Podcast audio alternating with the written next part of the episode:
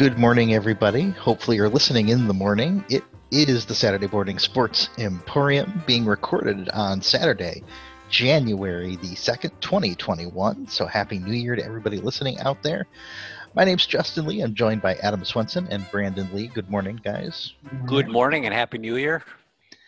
Um, plenty to talk about as we get uh, 2021 kicked off. We're going to be able to wander around the sports world a little bit. We'll touch on football, hockey, basketball, even a little baseball, and um, let's uh, let's get an idea of what's going on. We talked about this on previous shows. You know, uh, NBA, NHL, getting things going, and also a little bit of uh, Golden Grizzly college basketball. All that and more coming up in just a moment.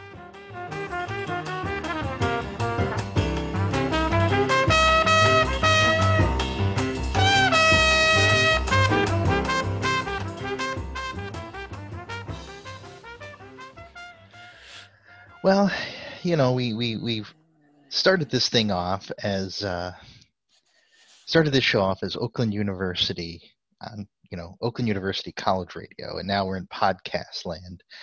So it feels appropriate to start the show off with a little uh, Golden Grizzly men's basketball, and um, so we're in Horizon League play at this point, um, and we know OU had a, a very grisly uh, preseason uh, slate.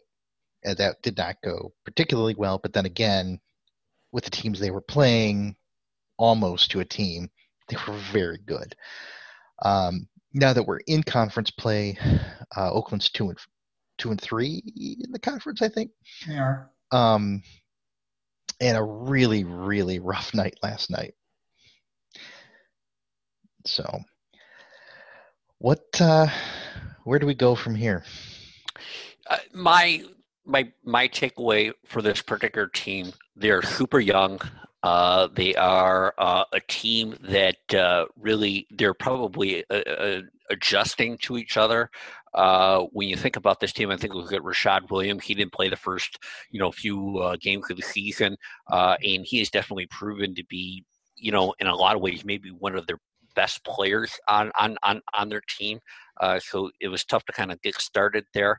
Uh, and the other thing is that uh, when you you know really take a look at this particular conference, I think the Horizon League conference, is, as I see it, is is actually a conference that is getting better at basketball, and they're facing a Wright State team last night as well as today that is the cream of the crop, uh, and uh, especially when you look at, uh, I mean, I, I, I don't think they've basically the margins of, of their games uh, uh, are fairly large. They're definitely the class of the conference, and I'm going to take a more of a wait and see, uh, especially when I look at you know who OU faced to begin with: uh, Xavier, Toledo, Bradley, Michigan, Purdue, Oklahoma State, Michigan State. All those teams could make the uh, you know the the uh, tournament if it does in fact take place this year. Mm-hmm. Um, and and I, I and this is where I take a wait and see. They did a really solid job against UAD, who's actually mm-hmm. a pretty good team themselves. Uh, and I and I think lastly, this cannot be understated, guys, is the fact that this team started behind the eight ball, not having any practice really to start the season. Uh, and for them to play fairly respectably against Michigan uh, and definitely Michigan State. Um, and the last thing I'll say, if, if you're going to criticize this team, it's that they can't play defense to save their life. So, yeah, I, you know, I remain really optimistic, which is kind of where I was. Um, you know, last time we talked basketball, I think you know you, you have to split the conversation into two, which is you know this year optimism and then concerns around the transfer portal, of which they benefited from this year. But if we just put the transfer portal aside and we pretend that that doesn't exist, I would say that this team has the potential to be the Wright State of the conference next year or the following year. I mean, the the young talent that they have is is really athletic and fun to watch. And you know, the Michigan game was a game, and Michigan just blew Maryland out. Um, and they're undefeated and climbing in the Big, Big Ten ranking. So Michigan is a quality team. They played really tight with State, and Oklahoma State was a very winnable game. And they arguably have the best player in the country in Cade Cunningham. So I mean, this team, when it plays well, can compete with you know, top top 15 teams. You know, even if it's just a half or two.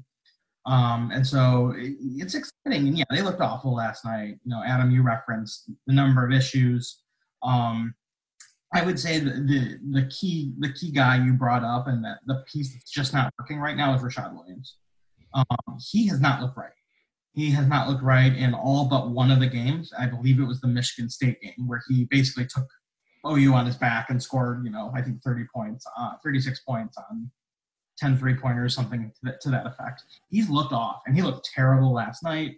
Um, he had a couple of big shots against uh, in the UDM series, um, but he's looked off, and really it's been Jalen Moore uh, and and some clutch play from Zion Young of late. Uh, you know, and Trey Townsend that have been carrying the team. Um, so I'm excited. Their front line is really good. Um, Trey Townsend and Parrish are exciting to watch. Oladapo is a solid guy. Um, what excites me about this team is that if they can get it to click, I do believe they can make a run in the conference tournament. Um, I do believe that they're capable of winning it just because of the, their their ceiling.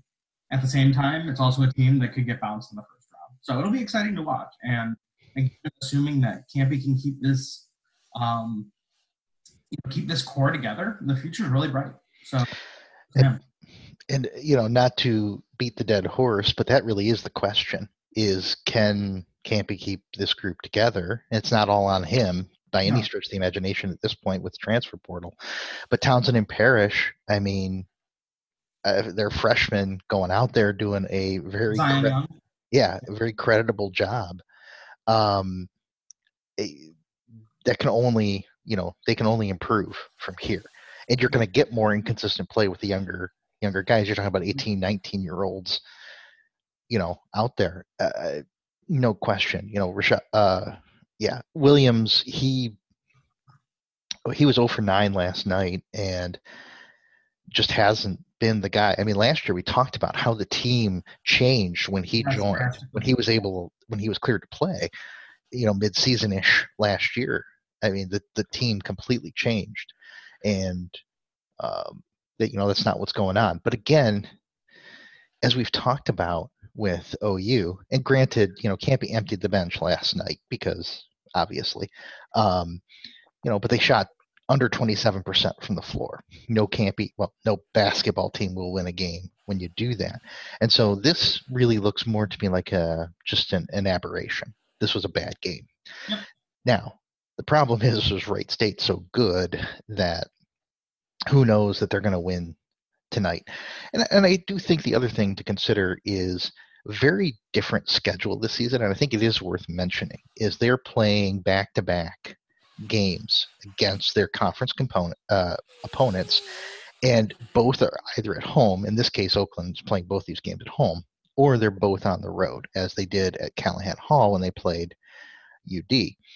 And, and it does change the flavor of what's going on here. Uh, you catch a team when they're hot, you might get bounced two games, and you had no chance. Um, on the other hand, you might walk in, maybe their top players down for both games or whatever else. So it's it's it's going to make the league tournament so much more unpredictable.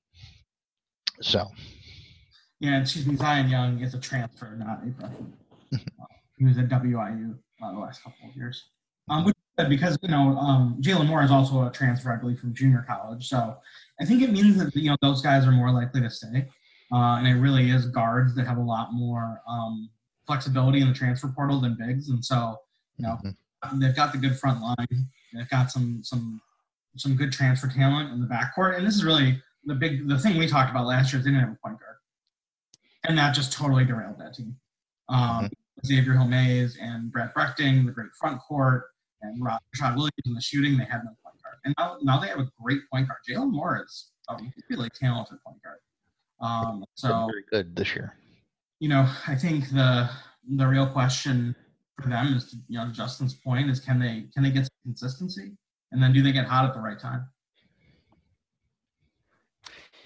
And, and with this particular team, uh, to, to that point, the one guy, I mean, even from a stat perspective, he's been incredible. Has been uh, Daniel Oladapo with the uh, number of rebounds. Uh, he he was kind of muted last night in terms of the number of rebounds, but he had you know four or five games with almost 20 rebounds, which is just absolutely, especially on an Oakland team that's not necessarily known for uh, big men getting um, rebounds, and especially when you consider the schedule that they've had, uh, you know, it, it, even make it even more notable that Oladapo is not really considered the transfer portal.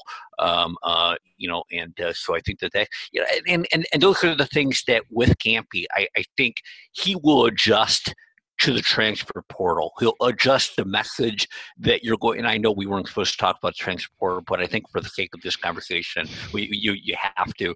I, I think he he he will adjust, and it appears he is adjusting to to to, to the transfer portal, which you know I you know we on this show uh, have been a little, definitely um, okay uh, hot and cold on Coach Kampe uh, the last couple of years, uh, and and I mean even outside of this record, uh, and and you know it's not a good record, and certainly there's no doubt in my mind he's probably eating Coach Kampe alive, uh, having this record. Um, th- there are are some good things happening, and I think when you do have a, a, an opponent like Wright State that clearly just the class of the conference, maybe you have to let down just a little bit. Yeah, I mean, Loudon Love an NBA caliber guy, certainly a professional you know the with Kampe, he is adapting. The the Jalen Moore, uh, junior you know junior college transfer. That's that's him adapting. Um, or you know Zion Young, you know getting bring, bringing him rebuilding that way, trying to leverage from the portal versus recruiting. So he's he is adapting, and you know he has said he likes this team. He thinks they're good, and I tend to trust him when he says that. Um, yeah. So you know it's a it's a different look, um, but I I like the way he's built the team. So we'll uh, definitely keep talking about this over the next couple of months, and um, just kind of keep our eye on things and remember back to this conversation and see see what changes between now and then because I think we'll definitely see some uh, some different things go on during the season. Yep. A, a, a, real benchmark for this team will be the weekend of January 22nd and 23rd when they face UD Mercy again. Mm-hmm. I think we'll know a lot about this team in those games when you're repeating, you know, the the uh, uh, matches that took place down at Calihan Hall. Um, now, I, am not 100% sure if there's not even a possibility that they might get rid of that matchup and maybe reschedule it, or they not? It will stay. It will stay on the schedule. Okay, okay. I I, mm. I thought maybe there might be a change that might go away. I'm I'm hoping that they you know put a couple games on channel 20 i, I think and again uh, and and i i say that because i think the rec- yeah it's cool you're on espn plus and all your games are there and so on and so forth but it's always better to be on on television somewhere uh, i i think and and if any of these you know players have any aspirations to go on they want to make sure that their their games get seen uh, and especially as many college basketball games that are on the air anymore, um, and especially eh, with Oakland ha- having in the past played you know some games on, on national television. And, uh, contributing to their most recent NBA player. Right, right. He was on ESPN. You know, taking Michigan State to the brink. They were on Channel 20 numerous times in those years. They also had Martez Walker, um, you know, transfer from Texas, who is I think is in Europe now as a professional. So I mean, I couldn't agree more. I want to want to see them back on air. Um, yep. The other thing we didn't talk about at all, and, and we can we pick it up and see where we are in a few weeks. But Blake Lampman and and Kangu, uh, who were mainstays in the rotation last year, definitely down in minutes. Uh, and so it'll be interesting whether they're able to kind of reassimilate into the lineup and add that depth because the, the, team's thin now, they're using about a six-man rotation in the games I've been watching. Um, they're going to continue to kind of fade out of the rotation. So very interesting to see. Yeah, Kampe's been shuffling guys in for just like five, eight minutes a game. Guys like Lampman and um, Kangu and, and some of the others. And I think it's his just way of seeing what they look like when they're on the floor for a few minutes and then moving on. Yeah, it's just interesting because of how many minutes those two ate up last year. Mm-hmm. Yeah. So, sticking in the world of college sports, um, college football playoff, uh, we had the semifinal games yesterday. Um, and uh, Alabama um, solidly beat Notre Dame. Ohio State crushed Clemson. Um, and so we're going to have a uh, Bama Ohio State um, final, which both teams could lose, and that would be great. Um, but anyway, um, so well, first off, let's let's recap the games from yesterday. What did you guys see from yesterday? Well, uh, e- even the including of Notre Dame was questionable from the beginning, especially yeah. based on their last game against Clemson up against Trevor Lawrence, and it just they didn't play very well in that ACC championship game, and uh, I think a lot of people were fairly surprised that they they were even included in that Final Four, and that conclusion uh, definitely played uh, into it. Probably the result of what most people thought probably going to happen and and and and part of it, uh, I'll call out Notre Dame and the people that picked them. Your thing though is that you know the one thing I appreciate about Nick Saban is the man just adjusts on the fly, whether it be in the game, game to game, or season to season. And I think if there's one thing that Nick Saban has done, he's gone from a hey, I'm going to be a, a, defensive guy, I'm going to have really good defenses, and we're going to go ahead and, and run the ball down the pipe to hey, we're just going to bring in quarterbacks and wide receivers and have a running back, and we'll have a defense that does enough to contain the other team so that my offense could just be a machine. And watching that game yesterday, I even felt like Nick Saban and that offense was second gear. It wasn't even first gear, which I think for that's where that matchup, the next matchup will be very interesting. Uh, and then on the other game, uh, uh, Clemson, uh, Ohio State. Um, I think that was the case of Dabo Swinney, uh, Trevor Lawrence, and everyone thinking they were going to walk in, win the game, and move on. Uh, uh, Kirk Herbstreit, Chris Ballard commented about how relaxed Dabo Swinney was. He's, he's relaxed as he's ever been going into a, a championship game, and clearly not prepared, uh, clearly not ready for that football game. And Ryan Day really continuing to add on to what many people believe is that he is potentially the best college football coach out there, maybe the best football coach in, in anything right now. Uh, and for Justin Fields, who had a rough stretch there down the, you know, eh, including the uh, championship game. But I think maybe a lot of that has to do more with how good Indiana actually is, and maybe the Big Ten starting to get going. Uh, and then uh, for Justin Fields just by himself after taking that hit and then coming back out after one play, being out, and then having the game he did, uh, it definitely got people talking and gives you the idea that Ohio State can be competitive against Nick Saban and the Alabama Crimson Tide. Yeah, um, and and certainly kudos to Ohio State. They played very well, and they are a powerful school. I mean, they're just a very very good football school, and they are leaps and bounds ahead of anyone else in the Big Ten. It's not even close. There's no competition. Um, I don't know if they'll, they'll be competitive against Alabama. Alabama's just so good. Um, can Ohio State beat Alabama? Of course they can. Will they? Will they probably lose by two, two touchdowns? Probably. You know, I think they'll keep it close for a while. But to your point you know, uh, about Alabama's offense, really wasn't even clicking. Um, they, they just have too much. But I think for me, you know, I think Adam, you, you recap the games well. For me, the conversation is about how broken we are again in college football in terms of the championship. It, the formula that we have that keeps producing these same teams, like we, we are clearly again broken. Um, and it's either the way that talent is pooled and directed. It's almost it's a it's almost like a self fulfilling prophecy, right? Like now that the top recruits only see that you're going to get this kind of spotlight at six schools, they're all flowing to these six schools, and Ohio State, Clemson, and, and Alabama in particular are the beneficiaries. Uh, you know, Notre Dame continues to get in because they're you know Notre Dame. It has nothing to do with the, the caliber of talent they have because they don't have anywhere near the caliber of talent these other teams have, and it's been proven every single year they've been in the playoffs and gotten bombed.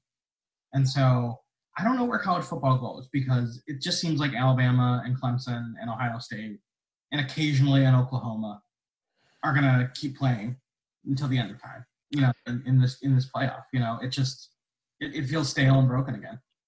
Well, and what doesn't help either is that the I think it's only been two out of twenty or some, some ridiculously small number of these playoff games have been even remotely competitive. Yes. So I mean, for all the talk, I mean, you go on ESPN and talk, talk, talk, talk, talk, talk, talk, talk Fox Sports, talk, talk, talk, talk, talk, talk, and it ends up being just the biggest disappointment. And and uh, I think we're and and and to your point, Brandon, I think the challenging thing in terms of of spreading that, I mean, they've done it with the number of scholarships that are out there. They did that several years ago.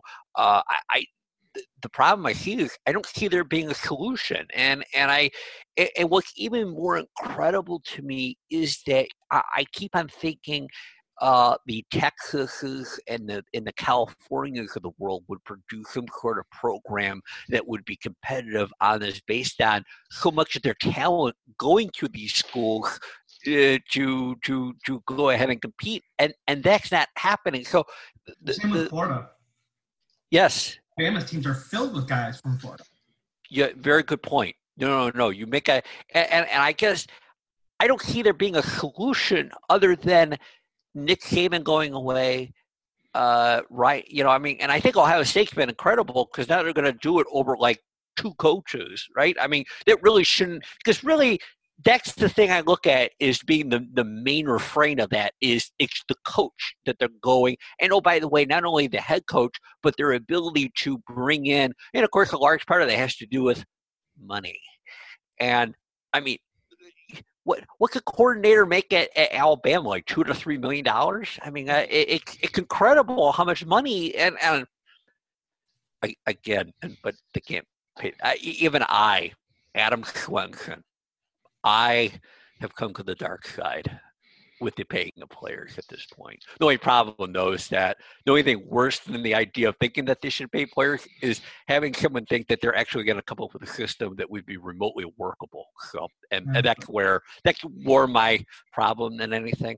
But it, that's where it comes down to with those programs is just the sheer amount of money that that that is part of it. And really, I mean, to tie it back to a local team, that's where I, I think uh, a Michigan team, I don't. I mean, they're committing lots of dollars. Don't get me wrong, but they're not committing the dollars that we're seeing at these, or and and they're not going to. Nope. They're not going to, and that's where that's where people have to understand. Michigan, unless there's some sort of big tide, big change, they're not going to compete they, against. They, they had programs. a couple of opportunities um, to crack into the playoffs before this thing got super concrete like it is now, and they they for different reasons they blew those opportunities. Um, thinking about the you know the JT Barrett um, fourth down game. I mean, they had a they had a path to the playoff there. Um, so yeah, and you know we'll see if Harbaugh sticks around. But yeah, Michigan's a non-entity. Um, Texas is a non-entity. USC is a non-entity. The Florida teams have fallen off the map. You know, it's um, it's it's unfortunate, and my interest in college in in the playoffs of college football you know sharply declining by the year. Yeah, I'm not even going to start because you've heard my take on this stuff before. But yeah. what I would say, and and this is a wildly unpopular opinion, the only way you're going to fix it and keep the current system in place, because I actually think it needs just you know just a systemic change, um, is to increase the size of the playoff and that that is an option. And and then you're then you're really rolling if one of those fringe teams, you know, like a Texas A&M, um, who, who could have given, you know, maybe in a rematch they could have given Alabama a run for their money. Um, you know, a Georgia, you know, one of the other SEC SEC SEC teams have proven they can beat an Alabama uh, on the right day. So I think you're probably right. But we'll have to wait and see what happens. Adam, uh, any thoughts on um, on the championship game? I think at this point, you know, you have to go default Alabama at this point, uh, and and I just because I I cannot figure out what Ohio State, even though they're good on defense, they're going to do to be able to stop DeVonta Smith. I mean, DeVonta Smith is unbelievable. He had 140 balls thrown to him to him with three drops. Three drops. I mean, that's especially after watching Lions football drop mania over there at Ford Field this year. Three drops. I mean, it's not only the fact that he's so unbelievably fast. It's not that the fact is is that he just he, he just like his footwork on that touchdown pass was unbelievable. It, it, he's already a, a, a five year NFL veteran at that point. And the best part is that he he's maybe considered not even the best receiver in the draft. It might be Ja'Marr Chase from LSU. Mind boggling, but to, that point, when you look at that team, you you look at what uh, um, Alabama's quarterback is able to do. He's so calm and so. And granted, his wide receivers are wide open, so you should be able to do it. But the point being, he's still got to execute. He's still got really good footwork. Uh, and and and but but it'll be interesting because I'll tell you what, Justin Fields is not going to go down without a fight, and and we, we we saw that last night. And um, if there's a coach that can do it, it's Ryan Day. So that's that's it. it it could be a real humdinger. I mean, we don't know. We'll, we'll see. But I, I think Alabama by default. But I think that's fair. It's really can Ohio State weather the storm um, early on, you know, and, and take a couple of those punches where it was clear Notre Dame just couldn't. You know, you had um, Harris, you know, jumping feet in the air over a linebacker, and you just knew that at that point the game was over, and it didn't matter. It was like a, a fade pass that was like perfectly thrown for like 40 yards. There was nobody within 10 yards of the receiver. So I mean, it was just, it was just, it was, it was the circus movie. The, yeah. the the the one thing we'll have to watch the, the the story that will play out the next couple of days is going to be where's Justin Field at from the injury perspective after that hit that he received. Now, the word was it was just bruising. Now mm. I, I have to tell you, I, it's tough to convince me that there was only bruising on that mm-hmm. particular hit. And I mean, if he ended up getting the old Drew Brees, you know, several broken ribs, but he was still out there playing. Well, then I, I and, and really, if you're Justin Fields, you do not play another game if you're not. And I mean, you can sit there, you can see you're a fighter, and so on and so forth.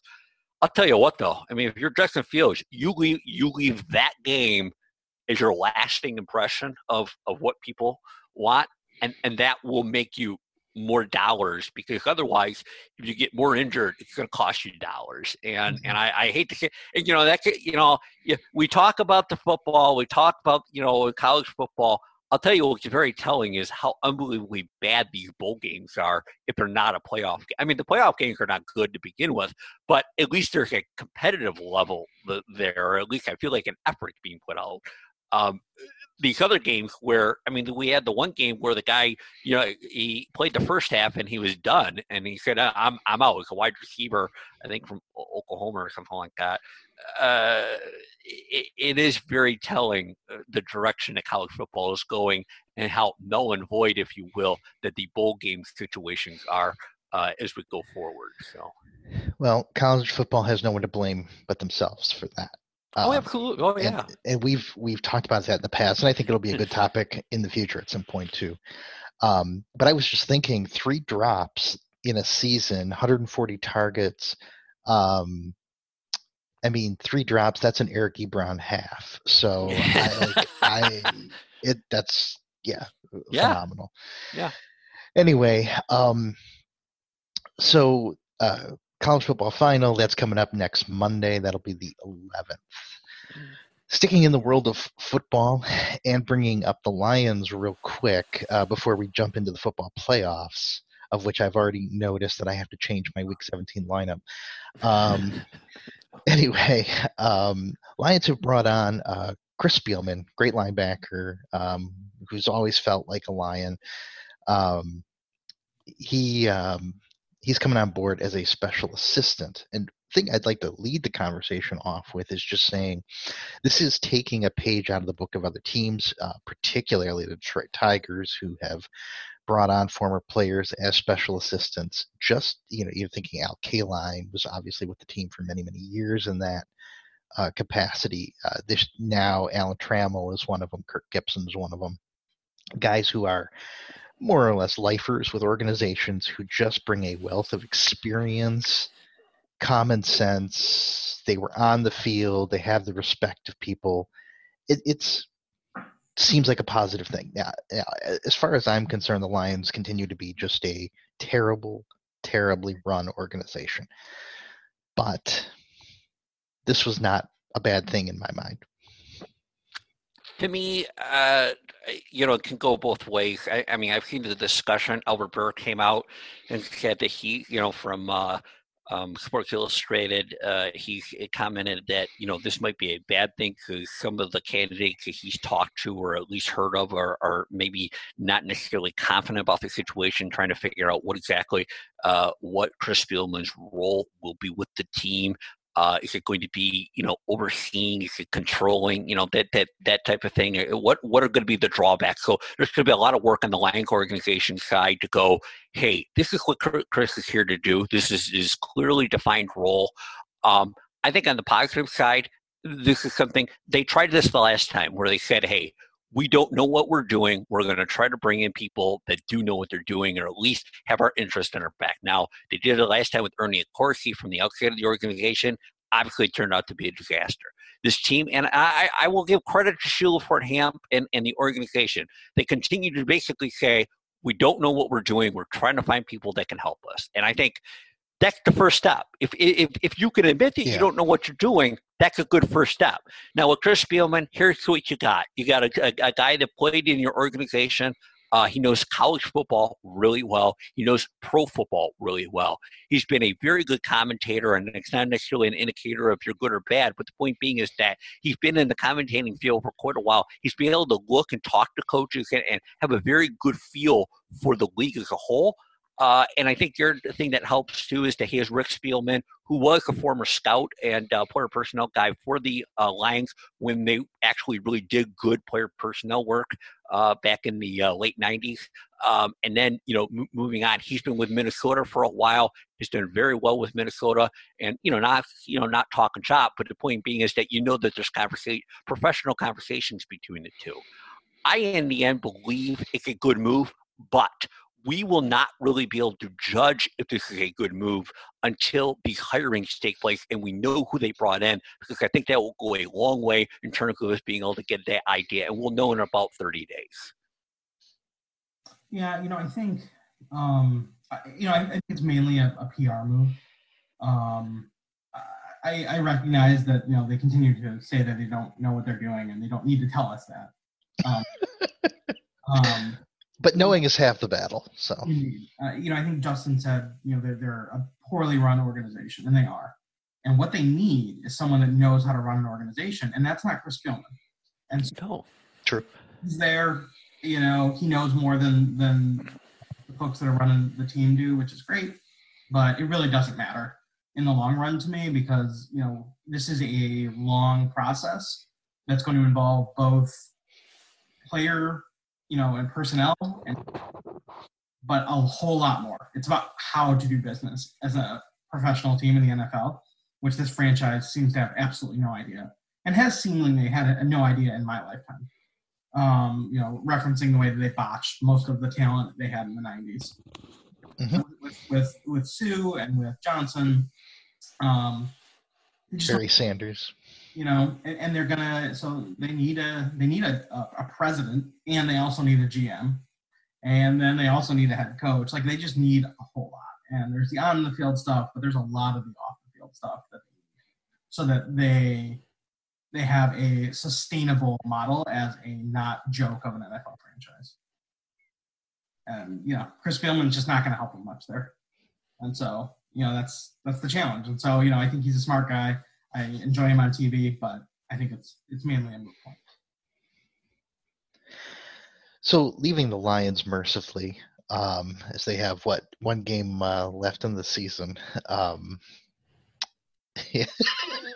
unfortunately, you can't see the look on Brandon's face on the uh, podcast view, but um, NFL playoffs coming up, um, and so uh, yeah, so Alvin Kamara has uh, tested positive for COVID. Uh, he pretty much carried my team all season long in fantasy football. Uh, he's been phenomenal this season. I mean, just nothing short of phenomenal. So he'll be out this week and is iffy for next week because of the 10 day protocol. Um, but that said, that's that's the late breaking news. What are you guys looking at in terms of the playoff picture? Well, I'll, I'll, tell you. I mean, we'll just start with the AFC right now. I mean, uh, you know, we talked about the Steelers quite a bit in the uh, last show. Um, I, you know, and it's weird with the AFC because the AFC you could have a ten and six team not make the playoffs. In fact, you are probably going to have a ten and six team in them, uh, and then that won't be the case in the NFC at all. So, uh, but uh, just have sixteen in the NFC. I don't know. I mean, Uh, yeah, no, no, no, uh, no. I, I mean, it, they may only have one or two teams that win ten games. Yeah, you're right. I mean, right now you've got uh, um, you know, Green Bay's got 12 games. Okay, so good for them. The Saints and the Buccaneers are 11 and 10 uh, wins respectively. The Rams prop may not win uh, and again, they're up against the Cardinals. Uh, so you're looking, the Cardinals are eight and seven. They're a dreadful watch from time to time if you've watched them at all this year. So they're, they're so dreadful at times that they oh writing articles about Matt Patricia's genius. That's how bad they are. Sometimes. Yeah, yeah. It's it's Cliff, Cliff, Cliff Kingsbury. Eek he's got the you know again uh, well i hope i hope i hope for cliff he, he's able i mean for all the talk that he got and all the praise that the organization got uh, it's been a little on the depressing side to watch that especially yeah. and kyler murray uh, he, he has just really started to fade already and hopefully you know he'll, he'll get better they'll get some better coaching in there uh, for quarterback coaching stuff uh, next year uh, even with the season that deandre hopkins had uh, there. But but but but real quick, going back to the AFC, uh, you know, right now, um, you know, the Steelers are a 12 win team fading, which is very bizarre to me. Um, you got the Tennessee Titans, which they're dreadful on defense. Uh, their offense is really good, but they look like they're going to probably win the division. Um, the Chiefs haven't covered a spread in nine games now, uh, but they but again, 14 wins. But I always feel like we talked about Alabama earlier. They're always playing in second gear, which is why you, you found that situation. And the team that everybody loves to to to uh, love is the Buffalo Bills, and that's where I think the Kansas City Chiefs by default make the Super Bowl. But I could see where, you know, I, I could see I could see you know a Buffalo Bills team getting in there just because Josh Allen has progressed so immensely in in one season, especially in, in a off season, you didn't have any you know OTAs and, and barely any training camp. That uh, and and that defense, and they just they just seem to have that thing. I don't you know I don't have a great word or the, it factor, and I'm I'm curious to see what happens uh, in the AFC, uh, which is a much much much better conference than the NFC. So, do we have to talk about the NFC? Sorry, please please continue. Yeah, I mean, I don't have a whole lot to add, you know, to what Adam, uh, you know, offered. I think the Chiefs are clearly the best team in the NFL, but it's mm-hmm. for them to get back to the Super Bowl. If they get back to the Super Bowl, I think they win pretty comfortably. Pretty rough.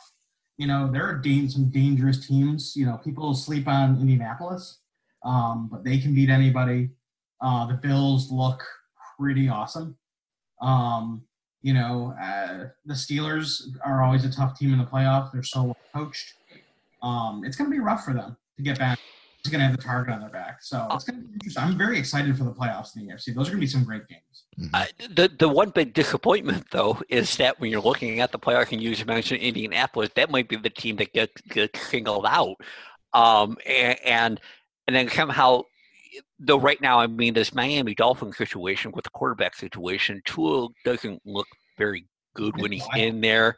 Fitzpatrick's got the COVID, so he can't play. He's not available. Jake Rudock is signed, so he's back in Miami again. Uh, you know, and, and I think, and you know, the Baltimore Ra- and, and and do not sleep on the Baltimore Ravens because I slept on them, and I and and Lamar Jackson was very just very generic most of the season, but now the last two, three weeks, he's been incredible. And that team is really, J.K. Dobbins is finally getting a chance to run the ball. He's a very dynamic runner. Uh, we'll have to see how that, that that shakes out. But to your point, Brandon, I, I, I would love to see the Indianapolis Colts in the playoffs because I think of all the teams that are out there, uh, one more Phil Rivers, you know, dynamic push to uh, uh, before he probably you know ascends to a television career here very quickly. Uh, we'll we'll have to see how that that shakes out. So. On the NFC side, um, well, we we named the teams that have ten wins. Uh, well, Tampa Bay. I don't. I don't know if we. Yeah, Adam did mention them, but uh, NFC East. Um, that's pretty brutal over there. Once again, you can't see Brandon's face, but uh, pretty, pretty, pretty brutal over there.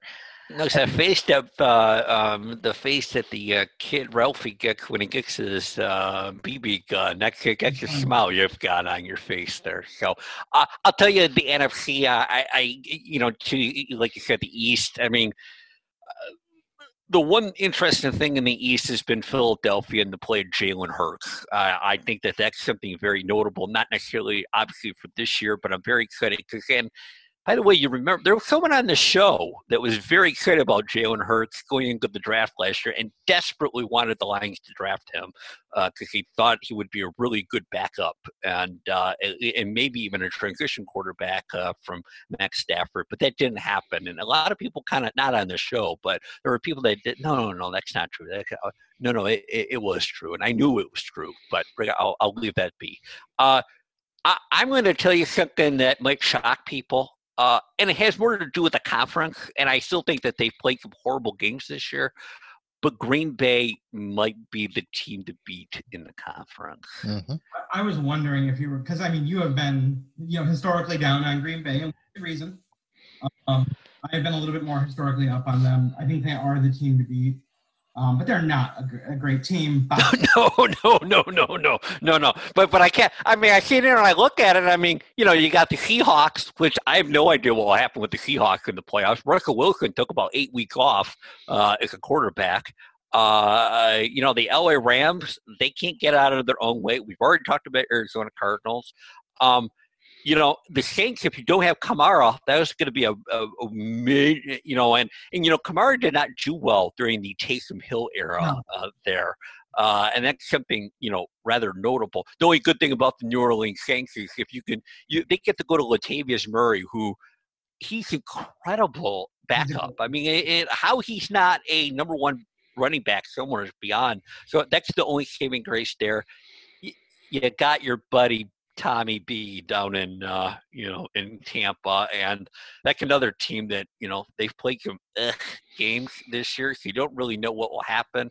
Uh, but and, and oh, by the way, by the way, only in the NFC could be dynamic Mitchell Trubisky led Chicago Bears maybe making it into the playoffs. So a team that got beat by the Leos at home only about three weeks ago, and that, that's where I just uh, yeah, it's a you know the NFC's a crackpot, and uh, you know, and that's the only reason I'm giving any credit to Green Bay, even though they've had about three games where they didn't know which way to hold the football and what direction to go. So one thing to consider there is Aaron Rodgers, though, and what a season he's having. Um, yep. And in the playoffs, a quarterback can absolutely make a huge difference um, and carry a team, which is what I think makes them extremely, um, you know, scary for the NFC anyway. It makes them the team to beat in the NFC most likely. Yeah, you know, the one thing, the reason why Aaron Rodgers is having such a great season is they have two very good running backs mm-hmm. uh, right now, actually three.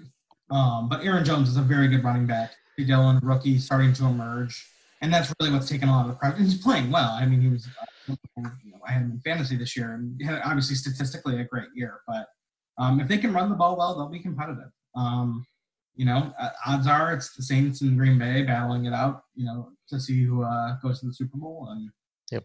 teams in the AFC that they could probably beat, but be an uphill climb and and I think in Green Bay, the other thing they have going for them is a lot better receiving core than they had last year. Um, I think that uh, you know they go well beyond Davante Adams with uh, Lazard and, and Tonyan at tight end, and uh, yeah. right. And I, I mean, and and when you look at a guy like Aaron Rodgers, his success is a lot like a Tom Brady, where he might very much depends on the tight end position. If you give him a good tight end, that goes a long way in terms of helping the rest of the team. And oh, by, oh, by the way, Davante Adams is as good as anyone in the National Football League. No he, he is absolutely incredible, uh, and and he'll always give credit Aaron Rodgers, but I think Davante Adams has to start admitting that he's a pretty good wide receiver. So.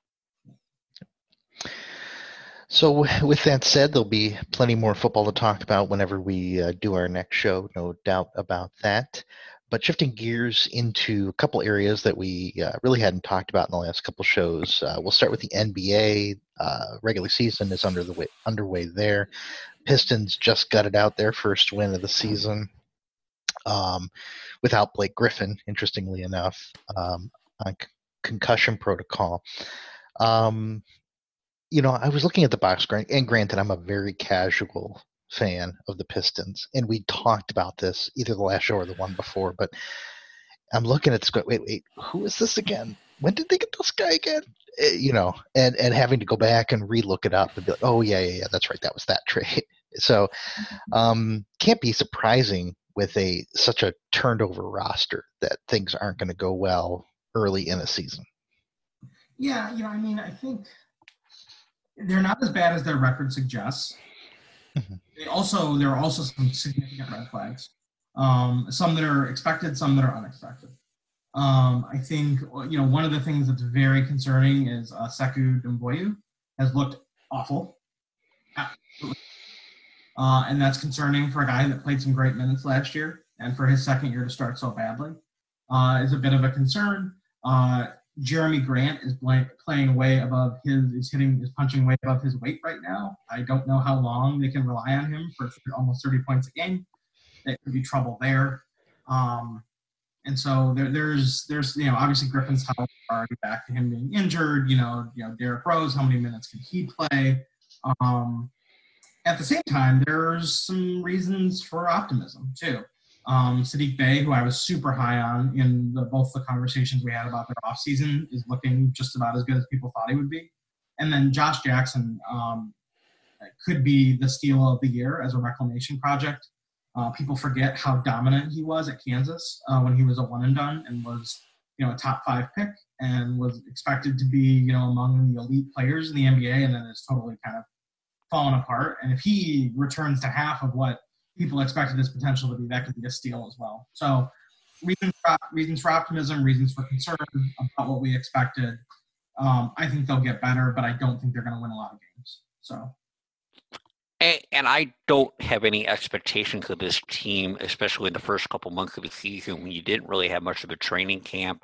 You had no offseason workouts, and you basically did a 75 to 80% turnover in the roster, right? So we even, I mean, Dwane Casey is the best coach for a situation like this because he's going to be able to kind of figure out and have a few shortcuts in his mind. And especially, too, I think eh, when you consider the youth on this particular roster, this is a very, very young roster outside of the Derrick Roses and the uh, Blake Griffins of the world.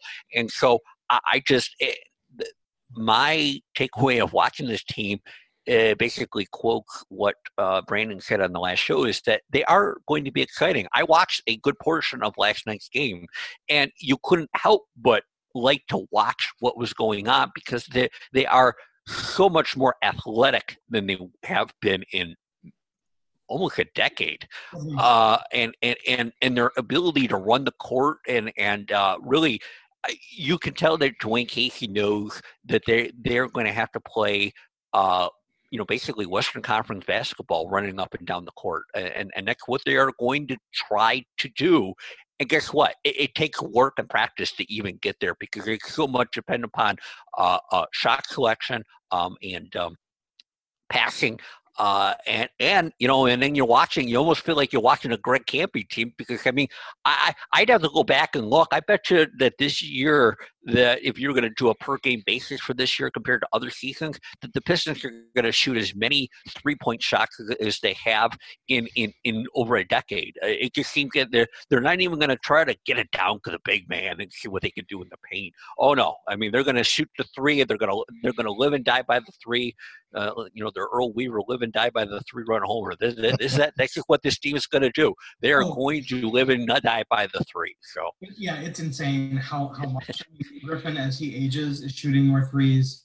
Some of the pieces they have off the bench, the Delon Wrights, the um, Wayne Ellington who who played I think for the first time last night. Like these guys, all they do is shoot. Um, so Svi uh, Mykhailiuk, like just another three point shooter. Um, so yeah, they're they're just gonna be tossing up bombs all year, and then you know, hoping Mason Plumlee, you know, the ball bounces into his head or something once in a while and grabs it. um, we need something from him. God knows he's making enough money. So um, the, the, other red flag, I, I, I and I don't want to like he's a rookie, but Killian Hayes is a bit out of sorts, um, and you know that's that's to be expected to be sure. You know he's a rookie, but he is also a top ten player you know, a top 10 draft pick. And you, you know, you want to see a little bit more from a guy who played professionally.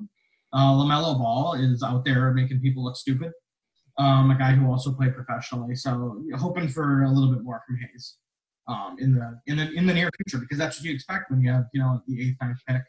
Um, you should have a guy who can play good minutes there seems to be uh, a lot going on between Dwane Casey and Killian Hayes, just based on the reading and Twitter and stuff like that. And I, I, I think there's a, I, I'm, I'm very curious about how that will work out because I think it's uh, we'll call it a bit of a tug of war uh, between. I think there's expectations on uh, from Dwane Casey in terms of what he expects from uh, Killian Hayes, especially in practice. Uh, and with no one really able to watch practice, we're not really sure what's going on. Uh, but it's something to that, that dynamic is something to to to watch uh, as as the season goes along. Uh, I'll, I'll, be curious about. Uh, I, I think he will prevail. I, I it, just from the fact that I think that Dwane Casey knows what he's doing with the young players. It's just it, it, it could take a little bit of time, more time than anyone else would like from a top ten draft pick, as Brandon alludes to, and and but it just it's something to watch. And no doubt. Um, and he's questionable for the game tomorrow uh, with the ankle injury, injury as he was uh, for yesterday's game, uh, again against the Celtics. And just oddity here in terms of Killian Hayes. He hasn't scored a point in a couple of games. That's just weird in basketball yeah. for a starter. Um, it's just very, very odd. Um, hasn't taken a ton of shots, mind you, but um, definitely is is for God. But so early, um, and a lot of these guys are under contract for next season. Again, assuming they don't trade the whole team away again. Um, th- this is more than a one year situation. I think.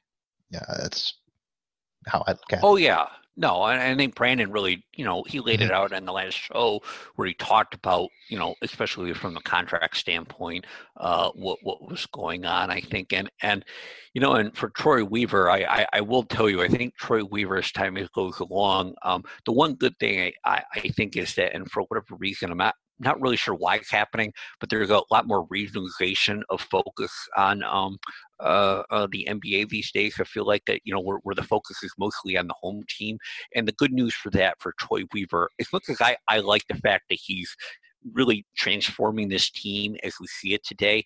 Um, because of that regionalization, there might be a little bit of a, a blind toward Christian Wood, who has uh, gotten off to a very good start with Houston.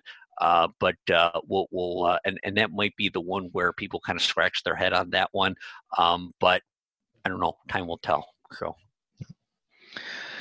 Moving on, and uh, so Adam, as you were mentioning your your top bar there on ESPN.com, I don't have the NHL on that top bar, um, so I, I, hit the drop down and listed above the NHL um, was cricket.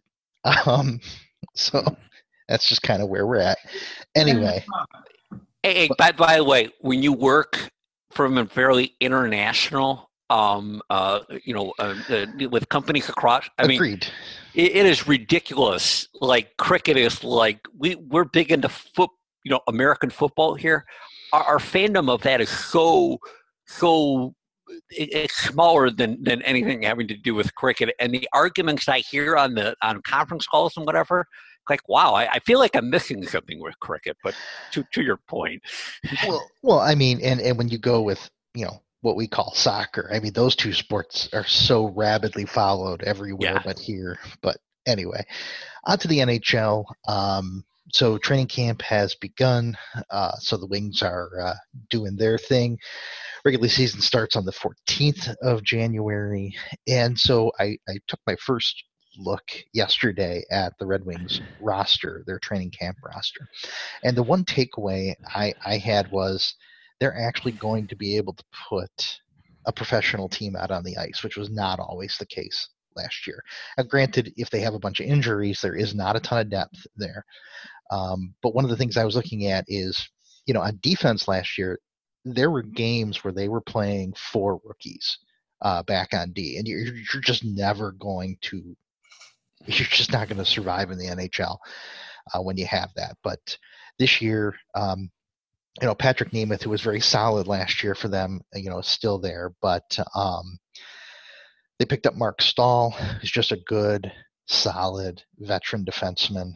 Um, Jon Merrill, you know, solid guy, not great, uh, but Troy Stecher, solid guy. DeKeyser's back from injury, so hopefully he can come back and contribute. And then you've got some of the younger guys. You know, Filip Hronek, mm-hmm. I think, is going to be a mainstay also this year, but as he played a lot of last year. But you know, the, the Wings are going to hopefully be able to put out on the ice a solid team.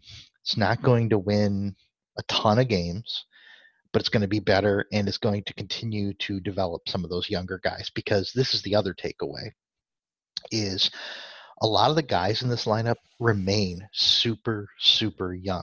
You know, look at Robbie Fabbri, who they picked up last year. He's 24 years old. Uh, had a really really solid season. Already played a couple hundred games in the NHL. You know, Larkin's only 24. Um, and some of these other guys who they've, what I would say, rushed to the NHL are super young. And the more they play, the better they're going to get. Yeah, you know, and I think the really cool thing, and this is, you know, where hockey and, and basketball have the, the, the faster turnarounds of, of system farm system is very good. Um, you know, Lucas Raymond is very highly regarded, um, and Moritz yep. Seider is also very highly regarded. And yep. Wings are generally considered to have a top five, top ten farm system right now. Mm-hmm. Um, you know, they don't have a uh, in the uh, pipeline, uh, um, but they. Your point, I mean, Justin, you did the rundown of all the talent they have on the roster that's young, but they've got some all-star caliber players uh, in, in Raymond and Seider and a few other guys that are a, a couple a tier down from them. Yep. A talent coming. Um, you know, Lucas Raymond's off to a good start in Frölunda. Uh, Seider looks to be every bit of the the kind of top top pair defenseman that they want him to be. And so kudos to Yzerman for getting this team young and and scrappy. And you know, they need to figure out the goaltending thing, but it's going to be again to Adam's point, could be a lot of fun to watch them here. So the interesting thing, and I, I, I, could be mistaken. I thought I heard every name that you brought up, and, and what was uh, what was very notable was a name that didn't get brought up, and that's Filip Zadina. Um, and that's a guy where I'm I'm very curious about, and and I, everyone that listens to this uh, show, podcast, whatever we're calling it, knows I'm extremely, extremely casual when it comes to uh, the Red Wings because it, it's not something I can necessarily. Uh, hockey's a tough sport for me to wrap around in my mind. I'm very dedicated this year to watching Red Wing games because one, I'll have nothing else to do in this pandemic world that we're in. so, so I have nothing else to do but to be, you know, watch it. Uh, but the other thing is that I'm looking for the Seiders and, and, and the Zadinas of the world. I'm interested in you know uh, uh, Larkin if he uh, Dylan Larkin is able to go ahead and continue that progress that he is has been making but continues to need to be making uh, to in, in order for him to really get to that next level and his team to get to the next level uh, and I'm also very curious. You guys did allude to this, though the uh, uh, the whole goalie situation. Which I mean, at this point, they have six goalies um, on on the roster, everything from 22 to 36, uh, and um, uh, uh, quite quite the collection of of names there. None of them outside of well, basically, very few of them really jump out at me. So um, that's where. I, in, in my mind, this is a team, though, that above anything else has to be getting an identity at this point. That's, I think, the goal this year. And if they can't get an identity on this particular team, that's where I think Blashill will be very challenged in terms of maintaining his uh, employment with the uh, Detroit Red Wings. Yeah. Well, we'll see what Zadina can do. And, you know, he's going to be in the lineup this year. He's going to have a chance at consistent minutes. Um, and, you know, he still has a lot of potential. And so, you know, oh, yeah. but, you know, he's an undersized guy and – things are going to have to work for him, and, and we'll see how he fits into some of the chemistry of these reshuffled uh, lines. It'll be interesting. And bear in mind, Zadina just turned 21 in November um, and has already put up a half point per game in the 30, 40 games he's played in the NHL. Mm-hmm. Um, not been good defensively, but again, that's no surprise. As you mentioned, Brandon, he's undersized and what have you. But again, as I was looking at this stuff yesterday, and I took my first deep dive into it for the season, um, you know, I, I, you just can't write somebody off at 21 or 22 or 24. Um, and, and, it's not a problem for Yzerman's building the team this way. He wants speed on the wings. Yep. He's smaller than Filip Zadina. Uh, and is considered to be an absolute dynamo. And so this is how Yzerman's constructing this team. He wants, I mean, what he did in Tampa too. He's yep. got fast, quick, fast wingers who could, who could be electric and score. And you know what he's trying to do is build, you know, a rock solid defense behind him. Mm-hmm. It's, it's, following to script. He's, he's drafting the guys to fit his system. Yep, guys back on D who can move the puck, but play D. They don't jump into the play. They don't, you know, do any of that. You know, uh, one other name I wanted to throw out in the prospect list is um, Theodor uh, Niederbach, another small guy, um, 18 years old that they just drafted, and he's already put up uh, 36 points in the Swedish leagues this season in 30 games. So, you know, it's it's it's pretty impressive what they have. Um, yeah, pretty impressive what they've got in the minors. So, or in the pipeline. It's really not the minors in this case. So, but uh, anyway, uh, like I said, in a couple of weeks we will find out a little bit more as we get the season underway, and, and there'll be plenty more to talk about in that time. Um, Yzerman did do a few uh, off-season signings that I thought were very interesting, and we can talk about that those a little bit more as we get uh, get into the season. But including uh, Bobby Ryan, perhaps the most interesting uh, out of that group. Uh, last thing I wanted to touch on real quick was baseball. Not a lot going on on the Tigers front. They did pick up a guy in the um, Rule Five draft that puzzled me. Very talented young guy, but somebody they would need to keep on the roster all season. Now, the one thing I will say to that is that um, with rosters expanding permanently to 26 players, it does give you a little bit more flexibility to keep um, a young guy on the bench. Um, but uh, and Tigers have, have finished out their coaching staff, things of that nature. Not a lot going on there. The one thing, and we were talking about this prior to actually starting the recording today, and so we probably got all the good material out already, um, is San Diego Padres have really been uh, eye opening. Uh, two trades in the last couple of days uh, to pick up Blake Snell and Yu Darvish, and not really giving up the cream of their prospect crop in doing it. And it makes them uh, quite a potentially a dynamo for next season.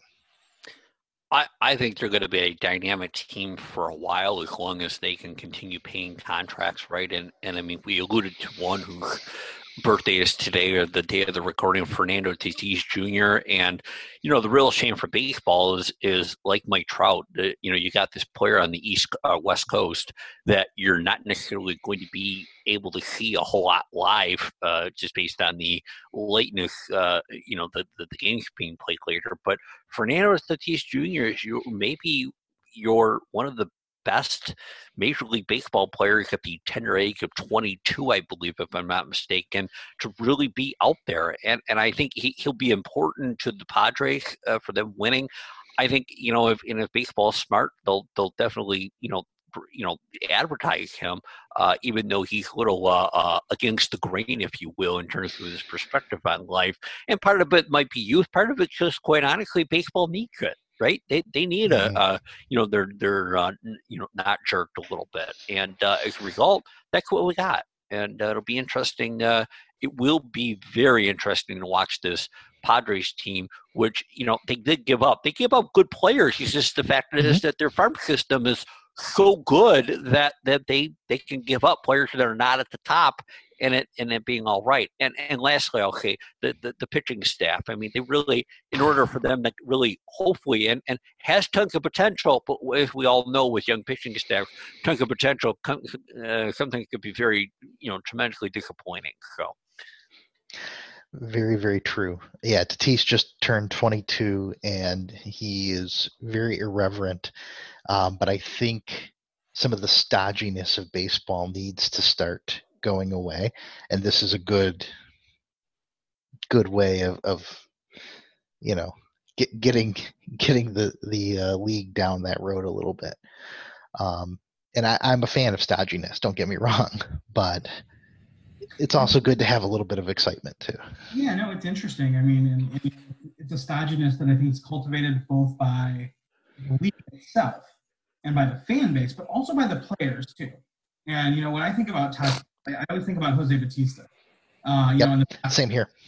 And and and a couple things. And so one, I understand why all the fallout happened from the bat flip, but that was also one of the most exciting playoff moments that baseball has had in the last 15 years. It was a clutch home run in like the seventh or eighth inning of a, a very playoff series, and he hit the crap out of the ball. I mean, he hit the ball like 420 feet. Mm-hmm. Majestic, just a you know a picture book home run, and so it was exciting. Like he threw the bat. It was the fans were going nuts. The players were going nuts. Like it was cool. It was it was cool. It was good for the game. Like it was, and and and that's the thing. As much as I am the the stodgy baseball purist, there was nothing wrong with what he did. That's the time you flip the bat. Yes. You know, it, home run. I mean, it was absolutely the time you celebrate. That's when you do it. So the other team just needs to get over that if they don't like it. Yes, when you flip your bat when you're down by double digits and you hit a solo home run in the eighth, yes, then you deserve to get a pitch thrown at you. You do it there, that's appropriate. That's the appropriate time for that that sort of thing. So, but anyway.